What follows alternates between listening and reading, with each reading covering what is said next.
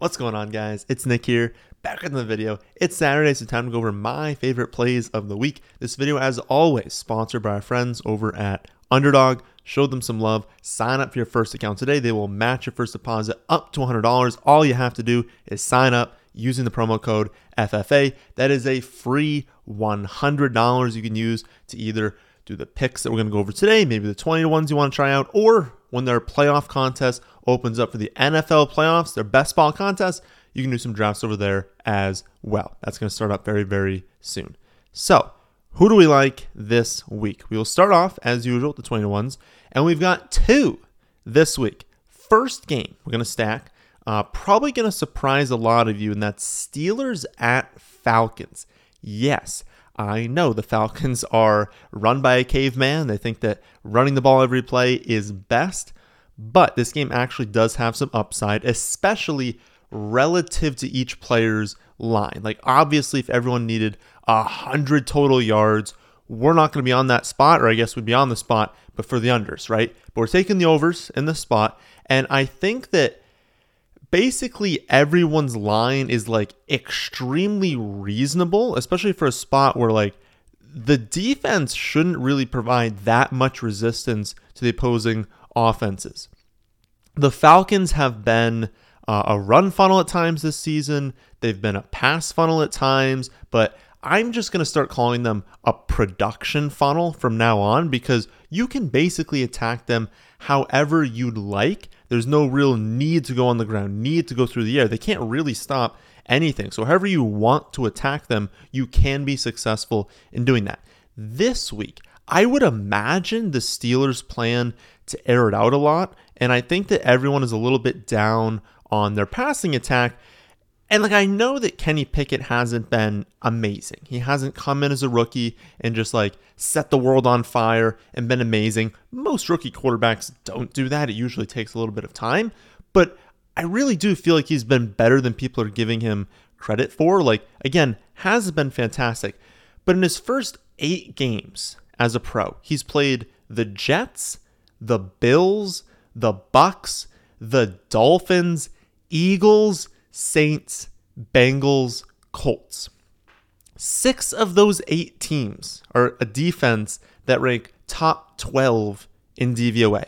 And again, these are his first eight games as a pro.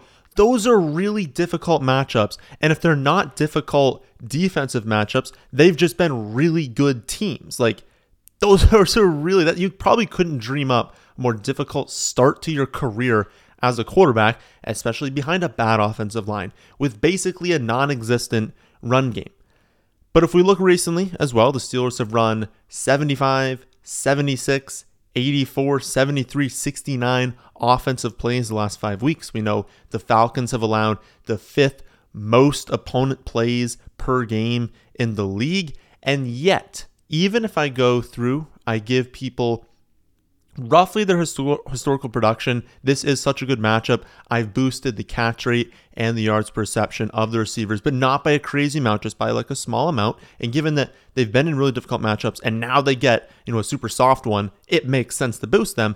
But even if I don't go crazy in the plays, I give them sixty-five and a half offensive plays. That would be their lowest total by a good measure in any of Kenny Pickett's starts. Like, they're probably going to be above this total. Even just doing that, being conservative with it, all of the pass catchers project to hit their overs. Unfortunately, the odds that like everyone does is pretty low. Someone isn't going to hit. And so you do have to choose. You don't really want to stack up every single player on the offense, because it's like, you know, even if they have a great game, like, you know, everyone can't hit the over, right? But I'm going to choose Pat Freiermuth and George Pickens um, and then leave out Deontay Johnson for three reasons. One, um, I trust the target share of Pat the most. He has led the team in target share since the Claypool trade. It's something we talked about right after the trade happened, that Pat was going to be the one that benefited the most. It was going to help everyone because it condenses the target share, gives everyone a higher ceiling, but Pat benefited the most from that trade. Two, Pickens has the deepest A D O T. So even if we're wrong, I don't think we are, but if we're wrong in the volume, well, Pickens can still hit his over, because it really only takes him like two receptions. He probably would need more than that to hit his. I'll tell you what the line is in a second. Well, It's forty-seven and a half, but I'll tell you all the lines in a second. But he probably needs like three receptions to hit that. Again, I think he's going to blow past this, but if we're wrong on the volume, he can still get there because he can hit deep. Deontay can't. Deontay needs the volume to be there. And then three, well, they have lower lines than Deontay anyways, so when in doubt, take the ones who have a lower line. Um, then if you look at that, you're like, okay, obviously we're taking Kenny Pickett, right? I mean, like, if we think his receivers go over, he's going to go over. I do. One thing is you can take his receiving um, or his passing yardage prop if you want to, and it makes sense. Correlate the passing yards with the receiving yards. But I actually prefer his pass attempts over twenty-nine and a half. Um, he has hit that over in four of the last five. Um, and his yardage prop is still pretty high. It's two fifty-seven and a half as of recording this.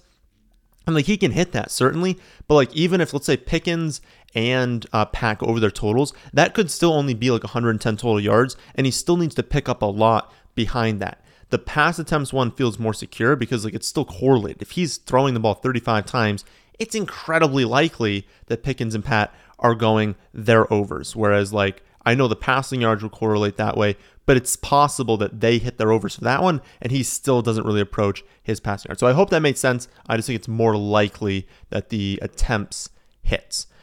How about the Falcons side, though? We've got three on the Steelers. We do need to run it back with the Falcons. We would prefer this game stays competitive, stays aggressive. We'd prefer there are some big plays on either side that force the other side to play more aggressive and just get really back on the field quicker. Well, uh, we know the Falcons like to run it, and so let's take advantage of something that we know for sure. Even in the games that they have been just steamrolled, they continue to run the football, and so taking Cordell Patterson just like makes a lot of sense. He's also a player that can hit instantly. Like, he can rush for, you know, fifty, sixty yards in one play, instantly hit his over, get the other team back on the field. We love correlating that way. Um, He did hit his highest snap share since returning last week, and he's the player that we expect to get the most volume on this offense, and again, their most explosive player as well. I liked his total yards prop at fifty-eight and a half rushing plus receiving yards when they posted that earlier in the week, and that's what I posted on the website. Um, they've since removed that and replaced it with fifty and a half just rushing yards, which I still think is fine if you're watching this and that's the only one up. I think, again, you can certainly take that. I just like the other one because it only takes nine receiving yards, and then anything after that is a bonus where he doesn't have to get rushing. He had his highest target share, I believe, of the season, but at least since returning last week, getting a little bit more involved again through the air, and so I thought that was just a better line. Uh, but again, if it's only the rushing one, I'm fine with that one as well because they're going to run the ball a ton. He's still going to be very involved. Uh, behind him, you're basically just picking between Drake London and Olamide Zaccheaus. Uh, Zaccheaus, to me, feels a little bit points chasey. I know it's not points, but like, it feels yardage chasey to me coming off the big game. Um, it's fine, and his prop is like twenty-nine and a half. Like, it doesn't take much to, to get there for him, but I just think Drake London is the better player. Um, he... The target share is going to be like a little bit more consistent with Zaccheaus. It was there last week more than London. But if we simulate the rest of the season over a thousand times, I find it very hard to believe that Drake London is not going to outproduce Olamide Zaccheaus. And his line is six yards higher. It's thirty-five and a half. So I just think I'm willing to sacrifice those six yards, get the better player. I know it didn't hit last week, but I'm very confident that Drake London is a better wide receiver and will be on the field more than Zaccheaus. And so I prefer his, again, thirty-five and a half. I know they're going to run the ball. I know they don't throw it, but it's thirty-five and a half yards. You could hit that on two or three receptions. It doesn't take that much. And if the Steelers side hits, then I have to think London has a really good chance of hitting his over there as well. So the full twenty to one, for those of you listening on Spotify, can't see on the screen now. Pickens, over forty-seven and a half receiving yards. Pat Freiermuth, over forty-eight and a half receiving yards. Kenny Pickett, over twenty-nine and a half pass attempts. And I am fine if you want to do the passing yards instead. Patterson, over fifteen and a half rushing yards, unless the total yards goes back up. And then Drake London, over thirty-five and a half receiving yards. And if you want to switch it to Zaccheaus, I get it. It's fine. I prefer Drake London. So that's one of them. What is the other one? Uh, we're going to go back to the team that first won it for us back in week one, and that's stacking up Titans at Eagles. Uh, now, this one is tough, and it's why we correlate these bets because, like, honestly, the two most likely outcomes are that they all hit or none of them hit for this one. So if you really wanted to take both sides, you could. But I prefer betting on production. It's just more fun to watch, obviously. And so what we need as far as this game script is to observe basically that the Titans are a massive pass funnel. You do not run the ball on the Titans. But we also know the Eagles don't always abide by that. Like we saw that in the Washington game as well. And they refused. They're like, nope, we're going to run the ball against this good run defense. And they lost because of it. Now, they could do the same thing again. They could try running the ball on the Titans and lose because of it. I have to think they won't. But we can force that out of them by saying, hey, what if Derrick Henry has a Derrick Henry game? What if the Titans look at this game like, okay, well, teams have run the ball on the Eagles. It's very difficult to pass on them. Let's see if we can get Derrick Henry going. And what if he hits? What if he goes for one hundred fifty yards? He has like two, you know, forty, fifty-yard runs in there. Um, he... keeps the Titans in a positive game script. They don't need to throw the ball. And so we get Tannehill hitting his under for passing yards. We get Henry hitting his over for rushing yards. And we get a game script that forces the Eagles to throw it. That's what we're betting on here. Uh, we've just got all the production flowing through their big two. I mean, sixty-four percent of the Eagles' targets since the Dallas Goedert got injured has gone to Devonta Smith and A J. Brown. Devonta Smith is third in target share in the entire league since he's gotten injured. Obviously, Dallas Goedert getting injured, not Devonta Smith. And then A J. Brown's still up at twenty-seven percent. Like, we just know that's where the volume's going. And when you're so certain, all we're betting on here is that game script. And I think there's more than a five percent chance that Derrick Henry has a good game and it forces the Eagles to throw it. And so the twenty to one for this one, having that game script play out, is A J. Brown over seventy-four and a half receiving yards, Devonta Smith over sixty and a half receiving yards, Jalen Hurts over two hundred nineteen and a half passing yards, basically a lock to hit that if both those two go over, then Derrick Henry over eighty-five and a half rushing, Tannehill under two hundred thirteen and a half passing yards. Since again, we want that game script. If that game script doesn't happen and the Eagles are running it, well, now it's less likely that their passing yardage hits, and so we just want to bet on that happening. So those are the twenty to one bets that I love this week. How about we quickly go over a few of the one-off plays, and actually there is one correlated one in here. My number one confidence bet so far this season is eighty-three percent on the year. This week, it almost went to Ramondre Stevenson over four and a half receptions, which did hit. That was number two, but number one, Mark Andrews over fifty and a half receiving yards. I don't know. I think maybe they meant to type sixty and a half and they like mistyped this one. Doesn't make a whole lot of sense to me. Uh, sure, they're facing Denver, but the Ravens are home. That's a positive. Uh, and the Broncos are actually weakest against tight ends. They're a bottom eight matchup for quarterbacks, running backs, wide receivers, but they were a slightly positive matchup for tight ends. He's hit this over in six of eight games where he's played at least fifteen percent of the snaps this season. And one of his misses came last week where he was half a yard short. You know, he drops that easy touchdown. If he catches that, he would have gone over in seven of eight games. He could miss. Anyone could miss their prop, even if you put it really, really low.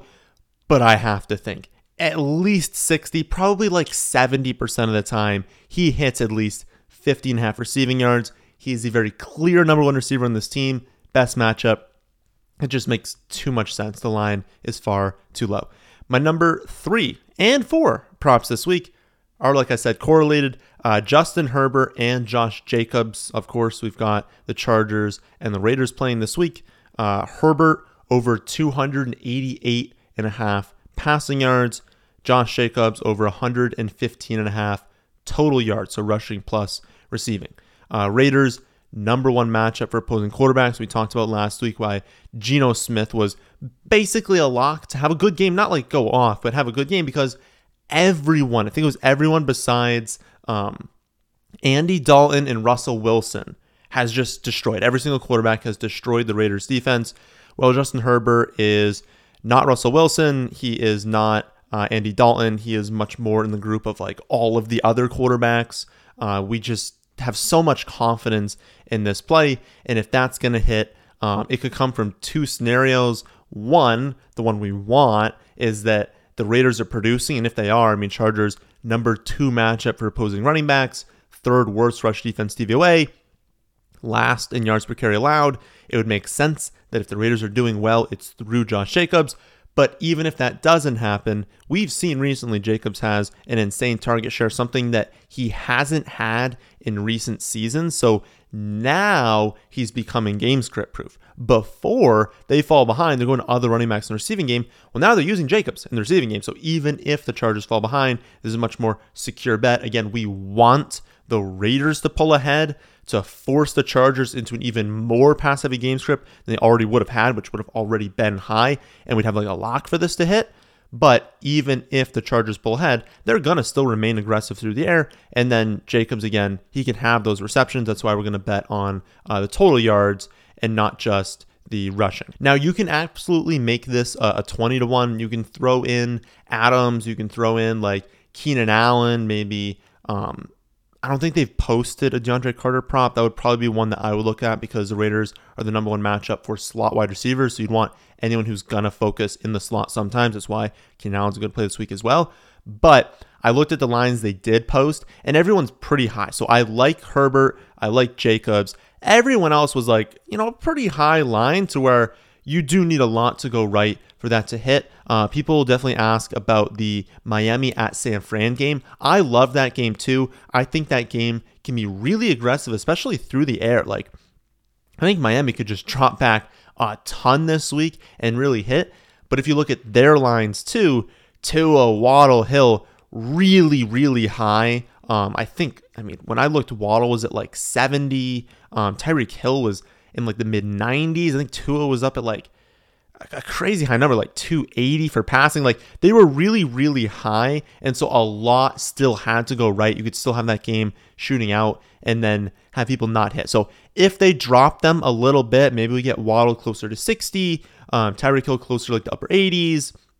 Maybe Tua drops to like two sixty-five, something like that. Then we'd love that stack. Uh, but I think they were kind of game planning there. I mean, like, okay, people are going to stack up this game. Let's boost up the props. That's why I didn't talk about that one, but I still like Uh, that one if we're going to see the lines drop.